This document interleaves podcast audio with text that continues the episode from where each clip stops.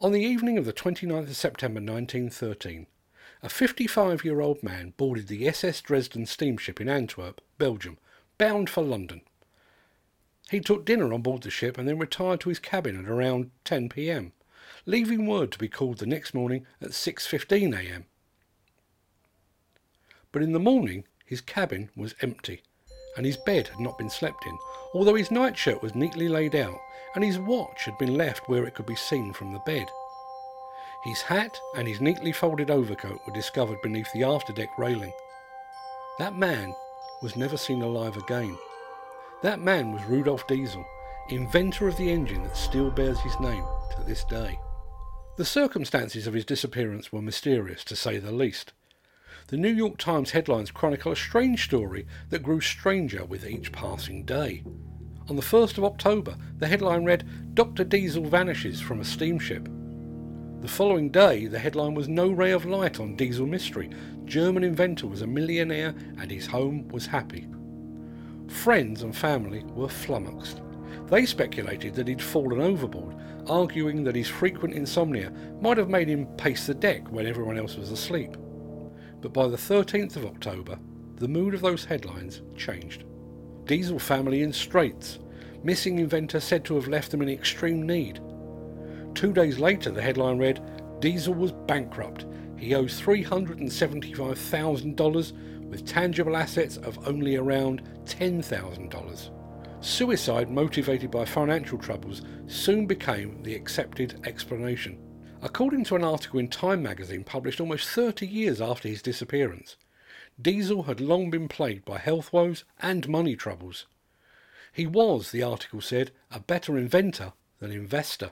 But that story questions suicide as an explanation for his disappearance, arguing that in 1913 things were going fairly well, and it noted ominously, no note, no clue, no trace of his body was ever found. Adding to the mystery still further, that last statement is actually up for debate. 10 days after the disappearance, the crew of a Dutch pilot boat came upon the corpse of a man floating at the mouth of a Dutch river.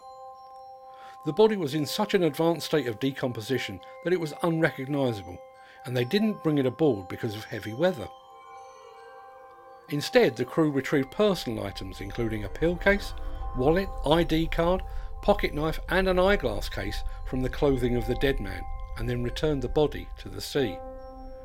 Those items were subsequently identified by Diesel's son as having belonged to his father. Of course, conspiracy theories abounded. One was that Diesel was snuffed out by the German Secret Service because the diesel engine played an instrumental part in the development of the U-boat, and they didn't want him to share his secrets with the British. Others suspected rival inventors or business competitors.